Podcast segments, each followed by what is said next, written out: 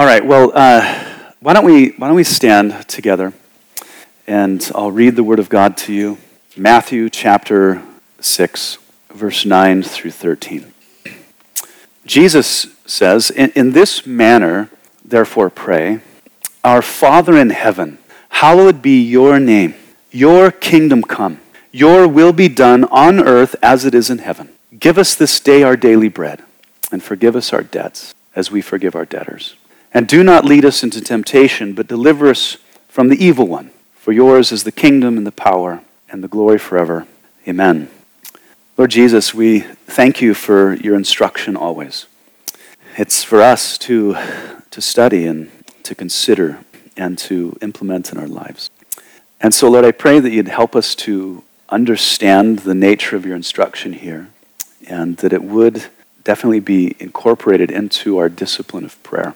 Lord, our, our privilege of prayer to come before you with our requests, our needs, to come to you in worship. So help us, Lord, we pray.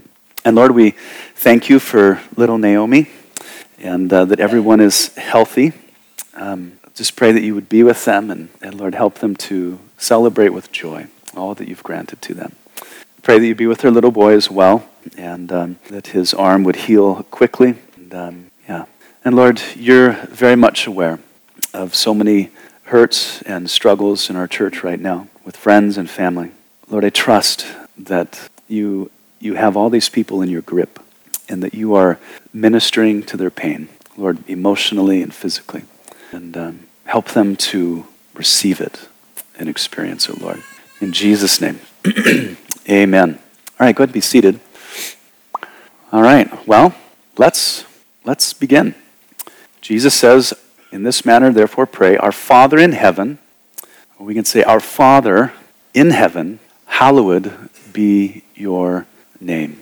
Now, I think it's important to, uh, of course, always to keep this in the whole context. And the context that Jesus couches all of this in is it's immediately contrasted with the prayers of the pagans who prayed to their deities faithfully, even though their deities cared nothing for the worshiper. And Jesus said, Do not be like the heathen, uh, not in the way of their repetitious babbling, nor in their concept of God. He says, Avoid both of these things. You see, their gods were distant, they were disinterested. As we said last week, they were vain, and they were immoral. And the pagans would beg and plead with their deities, hoping to gain their request. And they wouldn't do it the way that we would. We go to our God and we appeal to God's character, His love, His goodness, His grace, His concern. The pagan would have to appeal to the vanity of their gods. Imagine that. Appealing to the vanity of a God who is immoral and does not care for you. And when we read uh, historical documents, we find that oftentimes the, the pagans would do this with all kinds of wild and strange behavior. Okay, even today, you can see that. Uh, we know from the scriptures the story of Elijah uh, there on Mount Carmel. The prophets of Baal, they, they pleaded with their gods throughout the day, and they were, it, it says they were leaping about the altar. And then, when there was no response, they began to cut themselves with knives and lances. And they were prophesying until evening, and of course, uh, not without Elijah taunting them, uh, teasing them about their God. These prophets of Baal, they believed they needed to exhaust themselves in all kinds of undignified behavior and even dangerous behavior to get the attention of their God. They might impress him, a God that didn't really care at all. But for the people of Christ, it, it is to our Father that we bring our requests. Okay? And as Jesus says, our Father knows what we need before we ask. This is very sweet. As we talked about last week, he knows beforehand because he's intimately involved. He's been watching, he's looking over us, his children. And so when we pray, we address him as he really is. He is our Father, our Father. I think it's important to ask the question how did that happen? How did that happen? How did he, the God of heaven, become our Father? How could we be so presumptuous as to refer to this God as our daddy? You know, Jesus, by the way, wasn't a Greek speaker from which, you know, Matthew was written in Greek. Jesus was an Aramaic speaker. And so he said, Abba, Abba, Daddy. daddy. Our sonship to the Father is, of course, because of Christ. It was by the redemption that is in Christ that we have been adopted into the family of God. Paul says that God predestined us to adoption as sons, of course, as daughters, by Jesus Christ to himself. And, and I love this. It was according to the good pleasure of his will. We are the children of God by adoption, by God's good pleasure. Ephesians chapter 1, verse 5. John says that as many as received Christ, to them he gave the right to become children of God, to those who believe in his name. He's given us the right to be children of God through faith in the name of Christ, John 1:12. So we can with confidence say that God is the creator of all, but he is not the father of all. He is only the father to the believer. So God is our father, and therefore as the author of Hebrews says, we can enter boldly into the throne of grace, the presence of God. He says so that we might obtain mercy and find grace in time of need. Hebrews 4:16. So for us, there is no presumption in calling him father. There's no presumption in approaching him as our daddy. But also, we have to keep in mind that he's not our earthly father, and he's not to be compared to him. Not to be compared to him. And I know that for some of you that, that comes as a relief. Some of our earthly fathers, rather than being a blessing to our existence, uh, they were a curse. So when you consider our Father in heaven, uh, there's just no comparison down here. He is something wholly and completely different. You may have had a wonderful father, but he pales in comparison. Okay? He pales. God is not our earthly father. Jesus says, Our Father who is in heaven. Now, this address, the, the way that Jesus instructs us to address our Father, is really beautiful. Jesus describes God the Father to us in his immanence, his transcendence, and his holiness. When we say our Father, we're speaking of God's, that he is immanent, but that he is in heaven speaks of his transcendence. And that when we say hallowed, we're talking about his holiness. In theo- theological terms, when referring to what we call the nearness of God, we say that he is immanent, but not simply close to us in proximity. You can be very near to an enemy, right? So God isn't just near to his children in proximity, he's close to us in the sense of intimacy, relationally, provisionally. when we look at the, the immanence of God in the scriptures, we read things like this The Lord is near to those who have a broken heart. Psalm 34 18. And, and those who have had a broken heart know this by experience. Their daddy is near to them. Okay. The psalmist says, God is our refuge and strength, a very present help in time of trouble. Psalm 46 1. the psalmist says, You are near to me, O Lord. Psalm 119 151. The Lord is near to all who call upon him, to all who call upon him in truth. Psalm 145, 18. And for those that are experiencing difficulty, of course, one of the most famous Psalms. Yea, though I walk through the valley of the shadow of death, I will fear no evil, for you are with me. Your rod and your staff, they comfort me. He's near. The Lord said to Joshua, He says, Have I not commanded you? To be strong and of good courage, to not be afraid nor dismayed, because the Lord your God is with you wherever you go. Joshua 1 9. Paul said, Blessed be the God and Father of our Lord Jesus Christ, the Father of mercies and the God of all comfort, who comforts us in all of our tribulation. 2 Corinthians 1 3.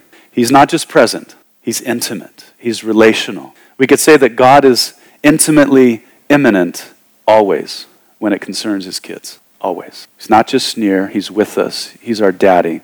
And Jesus says that he should be addressed accordingly. There was a movement in church history where the sense of, you know, the awe of God uh, w- was so prevalent in the church that they believed then they were being presumptuous to call God Father. Just like the Jews will not say the covenant name of God, so they abbreviate it and say Yah. They will not say Yahweh. But the problem is, is that God in the Old Testament commands his people to call upon him with his name. And Jesus here is commanding, he's instructing us to go to God and say, Our daddy, our daddy. It's not presumption. but while contemplating his immanence, we are not to lose sight of his transcendence. He is, he remains to be Lord God Almighty, the creator of heaven and earth. Now, transcendence Uh, is oftentimes confused for what is distant.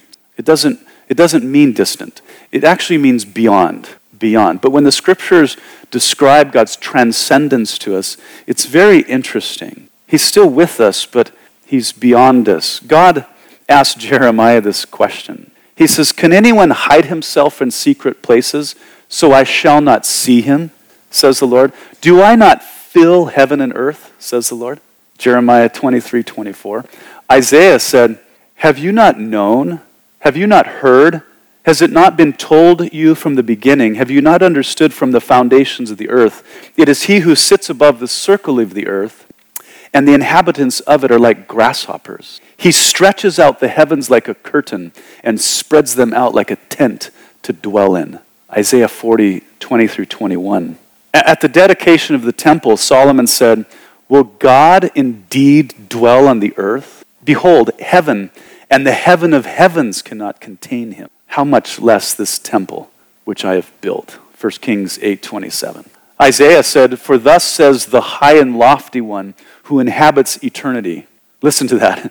Who inhabits eternity, whose name is holy. Isaiah 57, 15. I love how Genesis simply says it. It says, In the beginning. Now, that's, a, of course, a reference to time. God created the heavens. That's a reference to space. Created the heavens and the earth. That's matter. Time, space, and matter. God, who brought all things into existence out from absolutely nothing, precedes and transcends space and time. That could be a very long discussion. He stands outside of it, yet he permeates all of it. He dwells in creation, but he's never to be confused with it. As the, the, the ancient philosophers of Scripture would say, he is the uncaused causer, the uncreated creator, the unmoved mover who was and is and is to come. Nothing before him, nothing after him. He simply is. Or as God said himself, I am.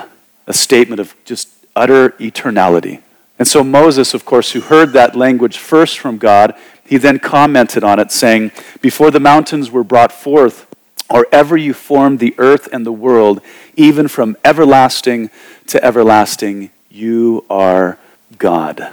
Our, our God, our Father, is both immanent and he's transcendent. We should enter into his presence boldly because he's our Father, but because he is also our transcendent God, we must not enter in presumptuously. There's a, a fine tuning in all of that. He, he's not to be taken for granted. He's still the Lord God omnipotent, that is, all powerful, who reigns over all things. He's the judge of all the living and the dead, who raises up kings, as Daniel says, and kingdoms, and then he humbles them as he pleases, and he can do it in an instant. You know, trembling with boldness, it sounds so weird, doesn't it? Trembling with boldness are actually virtues when standing in the throne of grace because God is both Father and sovereign. And then, following these two concepts, Jesus then addresses what ought to be our first petition, our first petition, which addresses our Father's holiness. You see, in, contrast with the pagans, the, the gods of the pagans, uh, they were not immanent in the sense of intimacy they were thought of incorrectly as being transcendent, but the last thing they were was holy. Their gods were not holy, but our God, He is holy. Hallowed be your name. Uh, now, first of all, this is not a request that God would be holy or that He would become holy. You see, God cannot become holy, He cannot increase or decrease in holiness. The truth is, God does not have the potential to do anything or to become anything. He is what he is. He cannot increase or decrease in knowledge or power or wisdom. If God could learn anything, if he could learn just one thing, he would not be God. He might be an exalted being of some kind, a pagan God, but he would not be the Lord God Almighty who, from everlasting to everlasting, the Creator is and has always been what he is. He, he can't become any different. He cannot change in any way. To become something would require change. To decrease in something would require change. And God is absolutely incapable of it. Theologians have always said that God is, has no potentiality. And I'm so glad he doesn't. Okay? He is what he is. So when Jesus calls upon us to pray, Hallowed be your name, we're not asking God to become something or to become more of something. We are petitioning God to help us to hallow him.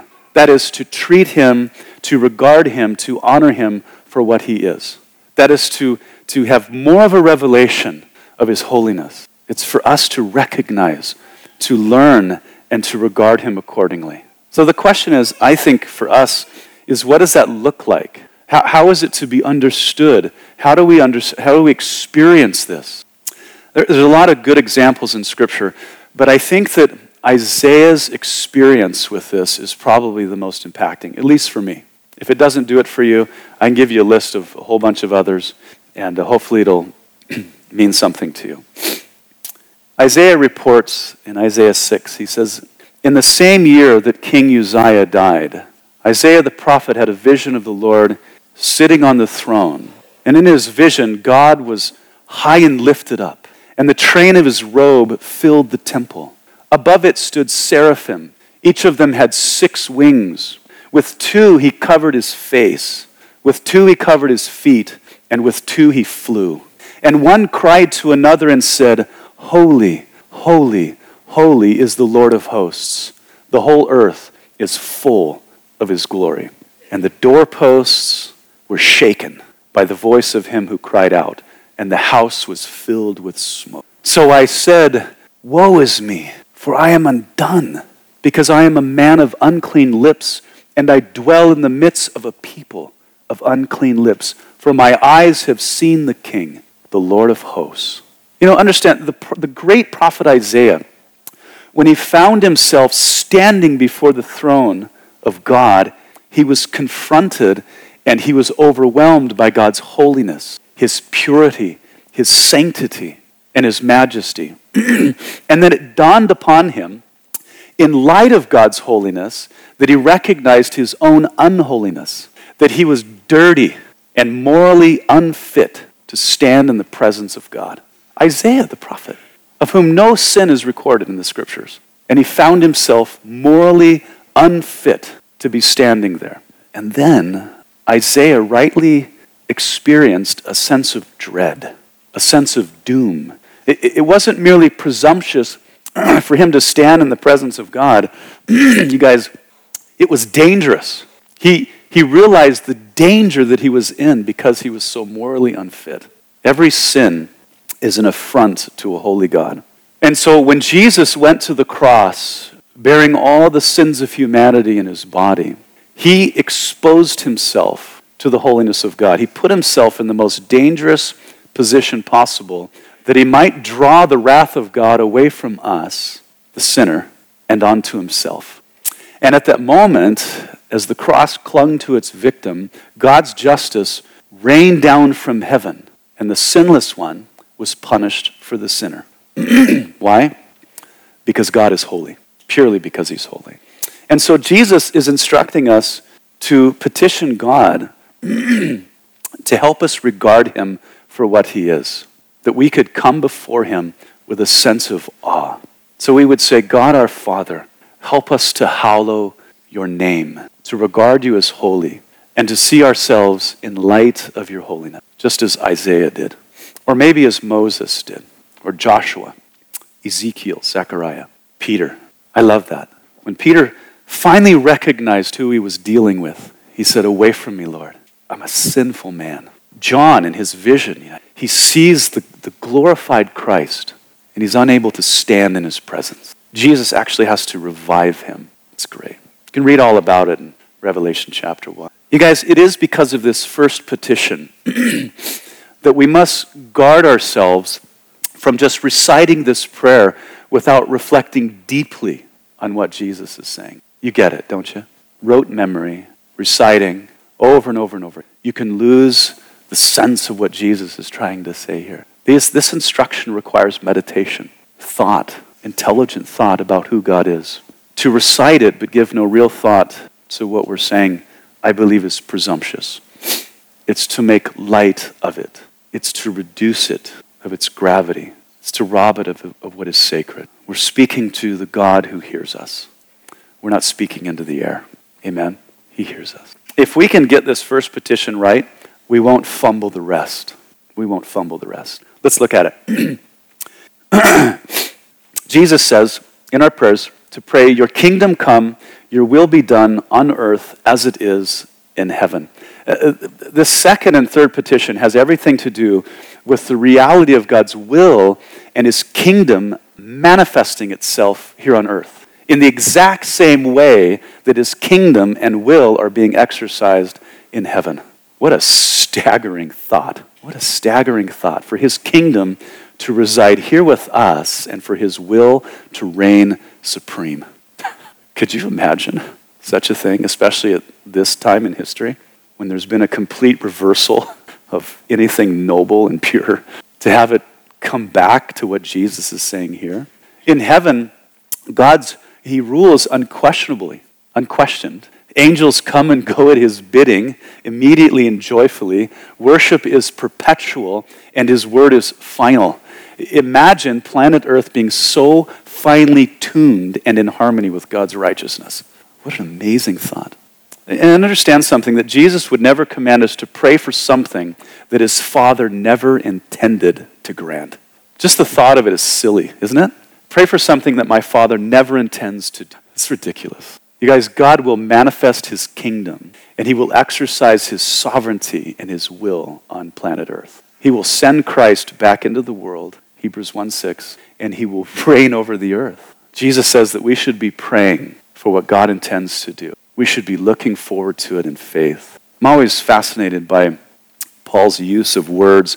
He says that grace actually functions in a teaching capacity. How many of you guys think of yourselves as the pupil of, of grace or under the tutelage of grace? You know, we talk about grace being undeserved favor. What is wrong with my nose? Let me fix that. yeah, so Paul says that grace actually functions in a teaching capacity so that we will look forward to the blessed hope and glorious appearing of our great God and Savior, Jesus Christ. Titus 2:13. Grace also teaches us to abstain from ungodliness and to walk in holiness uh, in the previous verses, but he says that grace actually teaches us to look forward to his glorious appearing. Isn't that crazy? So it was grace that caused John to cry out and say, Even so, come, Lord Jesus. Come, Lord Jesus. 2 Timothy 4 8, Paul talks about those who love Christ's appearing. So we're to pray, we're to look forward, to love God's kingdom and will being manifested here on earth. I love it. When the king returns, the kingdom established, his righteousness enforced, at which time the whole earth is going to experience his glory. A Greek scholar, uh, D.A. Carson, who I've learned much from over the years, he comments on this verse, on, the, on all of it here, but specifically on this verse. He says, The first three petitions, though they focus on God's name, God's kingdom, and God's will, are nevertheless prayers that he may act in such a way that his people will hallow his name, submit to his reign, and do his will. It is therefore impossible to pray this prayer in sincerity without humbly committing oneself to such a course. This prayer requires action. So we're currently in an era where God has commanded us not only to obey His word, but to fulfill His commission, that, that we might draw out of this world citizens for His kingdom. We cannot pray this prayer without being mindful of the task that God has given to us to go into the world and make disciples who would be subjects in this kingdom. Jesus would say, Don't just pray, but go. Don't just pray, but go. Verse 11, he says, Give us this day our daily bread. Th- these last petitions focus on our needs, and I know that in Western society we're more interested in our neediness. Um, that's not what this is. Okay. Jesus is speaking to a culture where people lived paycheck by paycheck, but we think of paycheck by paycheck as being every two weeks or once a month. That's not what the average first century person lived that's not what that means in the first century. Paycheck by paycheck was day by day. They, they got paid the day they worked. The law required that they had to be paid at the end of the day.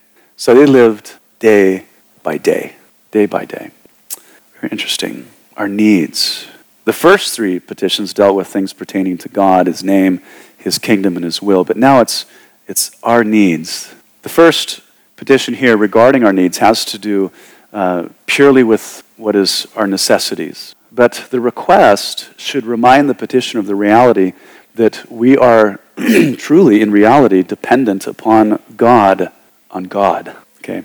God is faithful to provide, and we should look to Him for our provisions. but in our asking, we should always be reminded of this sober reality that all life depends on His gracious hand. Okay? Because at any moment, all that we take for granted, every, every good thing that we possess, all of our comforts could be taken away, even those of the believer. Just ask our brothers and sisters in Ukraine. Have you guys seen the devastation? Those cities have been completely laid waste.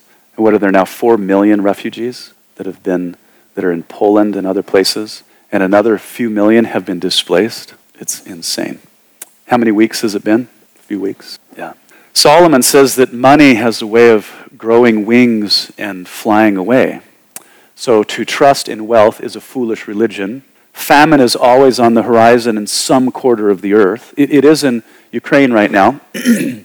Israel is trying to figure out what in the world they're going to do for wheat for the Passover, because most of their wheat comes from Ukraine. I, I, I was looking at images of wheat fields in Ukraine. What a beautiful thing that it was. It will not be this fall or spring in Ukraine, however it works over there. In Israel, the barley harvest is in April. I'm trying to do the 50 day thing in the Bible, and then the wheat harvest is at Pentecost, so it's early spring. Definitely wouldn't happen here, would it? it's crazy. Famine. I've heard that inflation is always possible, wars imminent, ongoing. Um, some of you have heard of government greed and corruption, floods, weather rob people of their livelihood, even their homes. Insurance companies drop us, our health fails, our friends abandon us, stock markets tank, and industries fail. And when they do, I'm afraid that this prayer, these instructions will become important to. Give us this day our daily bread. To hope in anything earthly is to invite disappointment and failure. All of our hope should be directed toward our daddy, who scriptures say owns the cattle on a thousand hills. He does not sleep, he does not slumber. He's promised that he will supply all our needs according to his riches in glory by Christ Jesus. Philippians 4.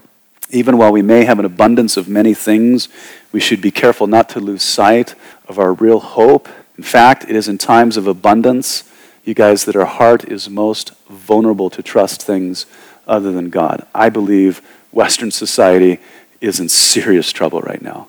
Imagine what our society would do if all their cell phones died, or there was no Wi Fi, heaven forbid.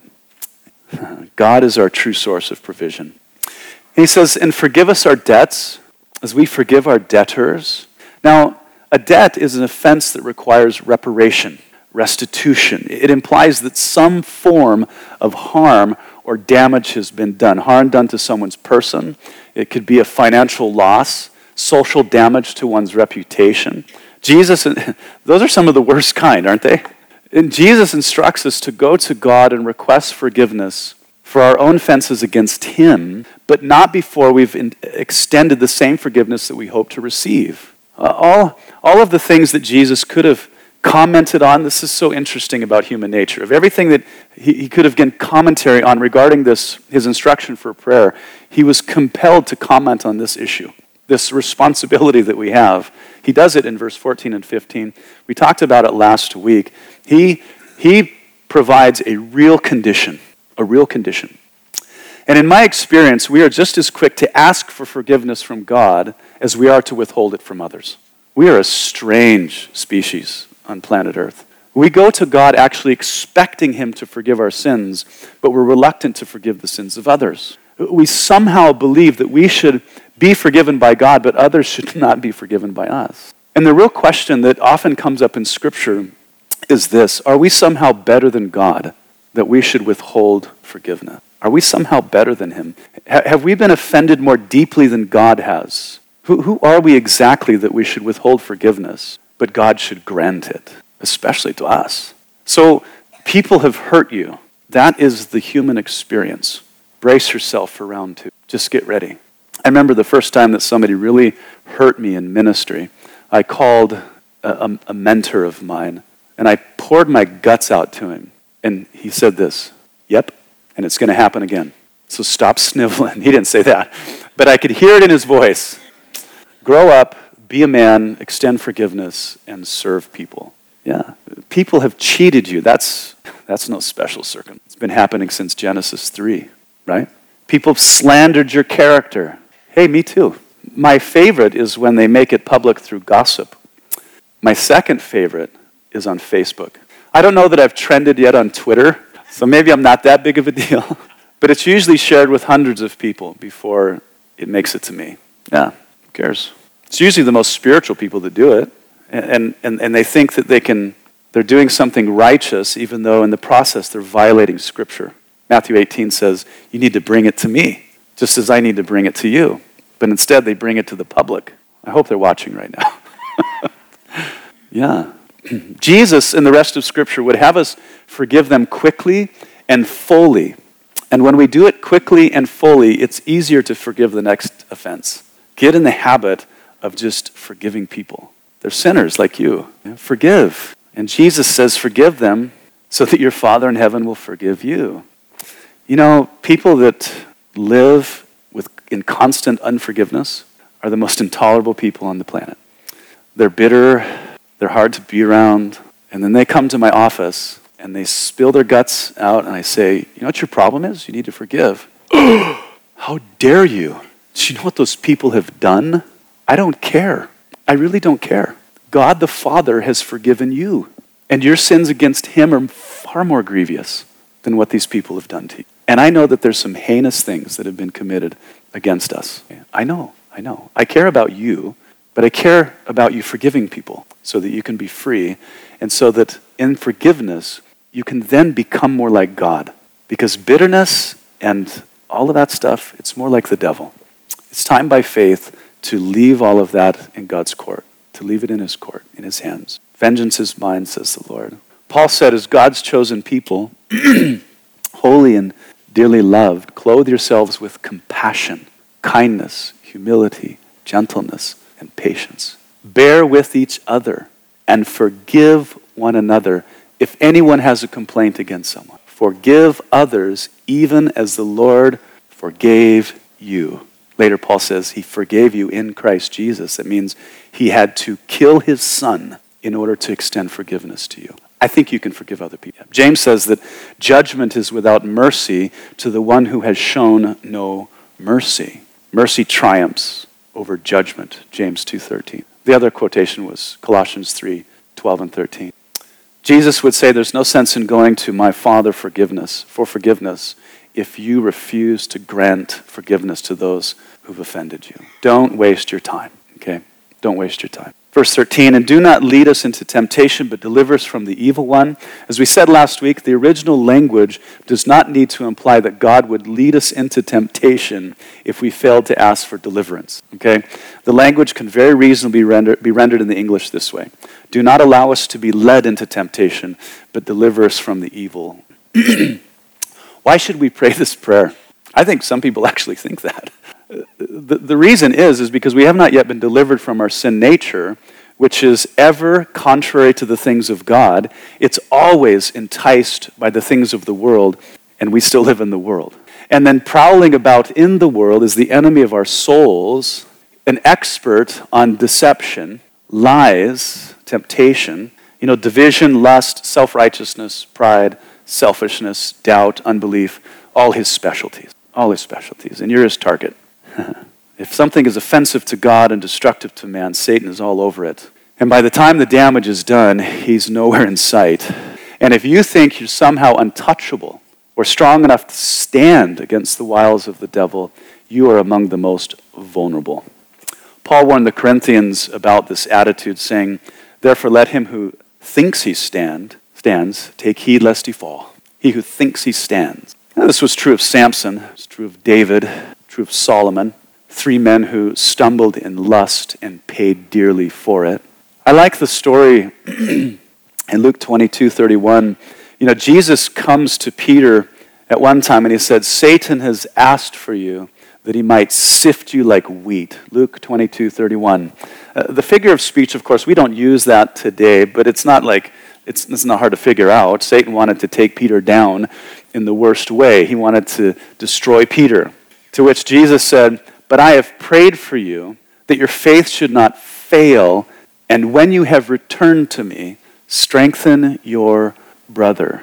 You guys, Peter's only line of defense was the Son of God standing between him and Satan. And it's a good line of defense as long as you keep Jesus between you and Satan.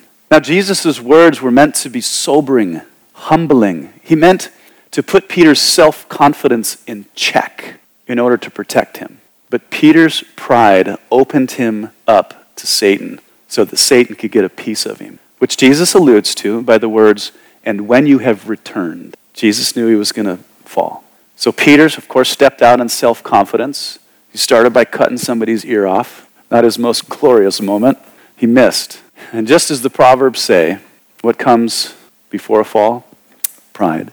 And he denied Christ three times. But because Jesus was upholding and protecting Peter from utter destruction, we know that Peter was restored and he was made useful to his brethren. My counsel to you would be save yourself the embarrassment and shame. Humble yourself and cry out to God for his protection. Amen. Those who fail to humble themselves, they leave the door wide open for Satan to assist their failure.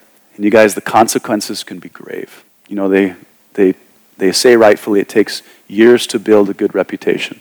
It can take one word to destroy it. It can take a moment of pride and weakness, and Satan can wreck you. He wrecks ministries, he wrecks families. Yeah.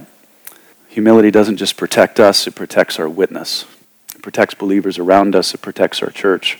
It's good for us to not think of ourselves more highly than, than we ought. We're not as strong as we think. We're no match for the devil. Let's finish the rest of verse 13. I got to get you out of here.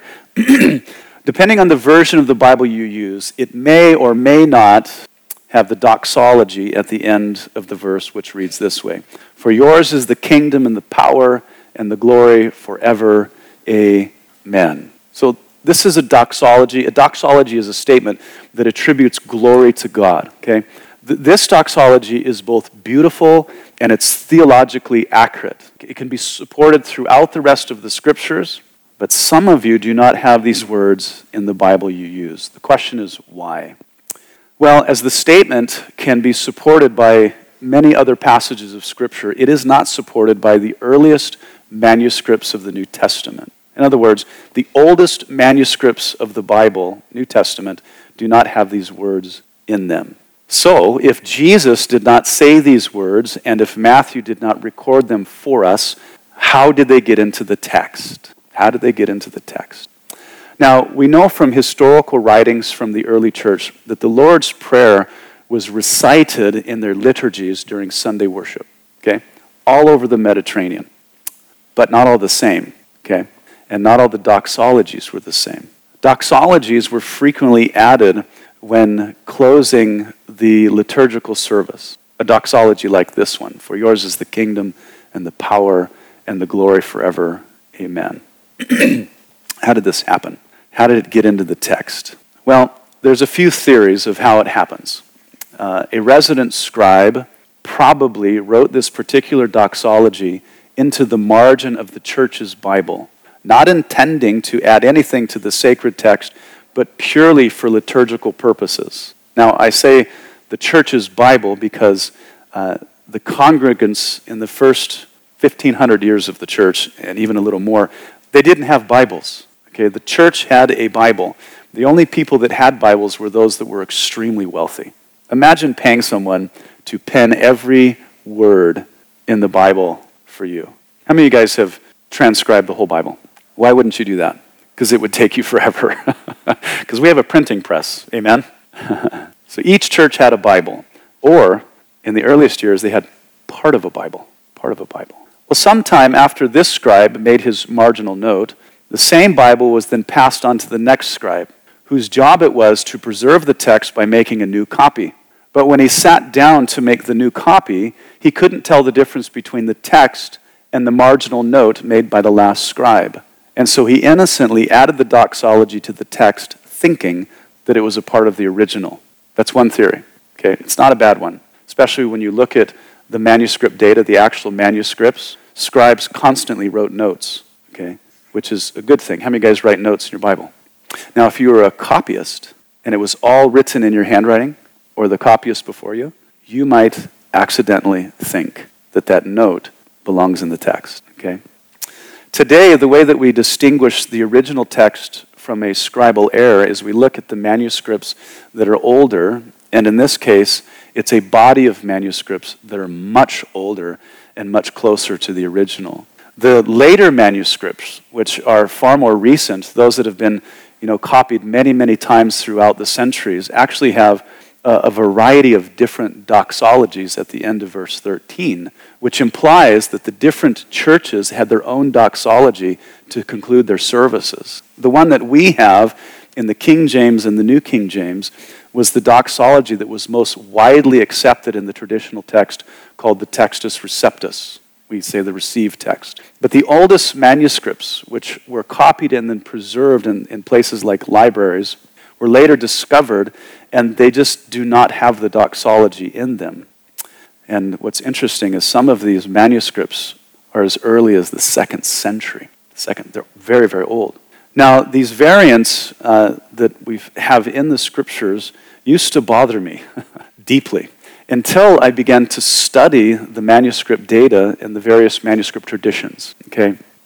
It's important to understand that there are nearly 30,000 manuscripts just of the New Testament. That is a lot, okay? Almost 30,000 just of the New Testament. No other ancient document comes close, not even close to the witness of the New Testament data. And among them, the variants, at least, in the New Testament are completely insignificant. Insignificant. When we consider all the evidence, all the variants, all the manuscripts, there's no doubt that we have what was originally inspired by the Holy Spirit. Okay, whatever variants exist among the manuscripts, no doctrine has been added, no doctrine has been taken away, nothing from the original has been compromised. In fact, the vast majority of all variants in question are things like the difference in spelling of words, whereas the meaning remains exactly the same. It's, it's things like that that make up the vast majority of all variants. Another interesting fact is that when you take all the writings and the commentaries from the pastors and scholars from the first 300 years of the church, you can compile the entire New Testament minus 15 words. So think about that. They quoted so frequently from the Bible, the scriptures, that if we had no manuscripts of the Bible and no Bible at all, we could reconstruct our own Bible from their quotation, minus 15 words. Think we could survive? I think so. Okay, real quick, if you're, if you're interested in studying the, the biblical manuscripts, there are tons of great resources out there. I think there's two that are the most comprehensive, and uh, they're semi technical, but they're made for everybody. the first one is From God to Us, from Norman Geisler and Thomas Howe, From God to Us. And the other one, which is really good, it's, it's really uh, brief, it's Are the New Testament Documents Reliable? From F.F. Bruce. If you need those names later, I can, I can give them to you. Let's stand up and pray. I've been going long in second service, and I'm, I have to repent because my Sunday school teachers have kids with nothing to do. So, to all the Sunday school teachers in here, I, I apologize. I'm going to do better at being a little more timely for, for, for your sake. Well, Lord Jesus, thank you, Lord, for your instruction. And Lord, I believe that in, in providing this instruction, it, it is to help to sober us, Lord, to help us think clearly in regard to what is, what is happening when we come before you. That we'd understand that you are our Father. You're a daddy who cares deeply for us. But we're not to come before you presumptuously, Lord. You are the sovereign of the universe. Lord, help us to be like Isaiah, to be, to be struck by your majesty, to come boldly, but trembling. Lord, help us to, to recognize ourselves ourselves in light of your, your holiness. And Lord, help us not to trust in anything in this world, but to put all of our confidence in you for all of our needs. Lord, help us to be diligent in our prayers in regard to your kingdom and your will being manifested here. Lord, help us to participate in our petition by preaching the gospel. And Lord, I, I know that people in, in our fellowship have been wounded deeply by others. But your command does not change. I pray, Lord, that, that they would come to you in faith, believing, Lord, that, that you are the, the best person to handle their, the wounds that they have, Lord, and the injustice that's been committed against them, and that they would leave it all in your hands, Lord. And Lord, I know that it, it seems at least that less and less people are committed to prayer. I just pray that you would bring deep conviction in our hearts to, to have that discipline, to enjoy the privilege of prayer. You, as our Father, want us to fellowship with, want us to be in your presence. So, Lord, draw us in, renew us in this regard, I pray. In Jesus' name, amen. Okay, Lord bless you guys. Love you.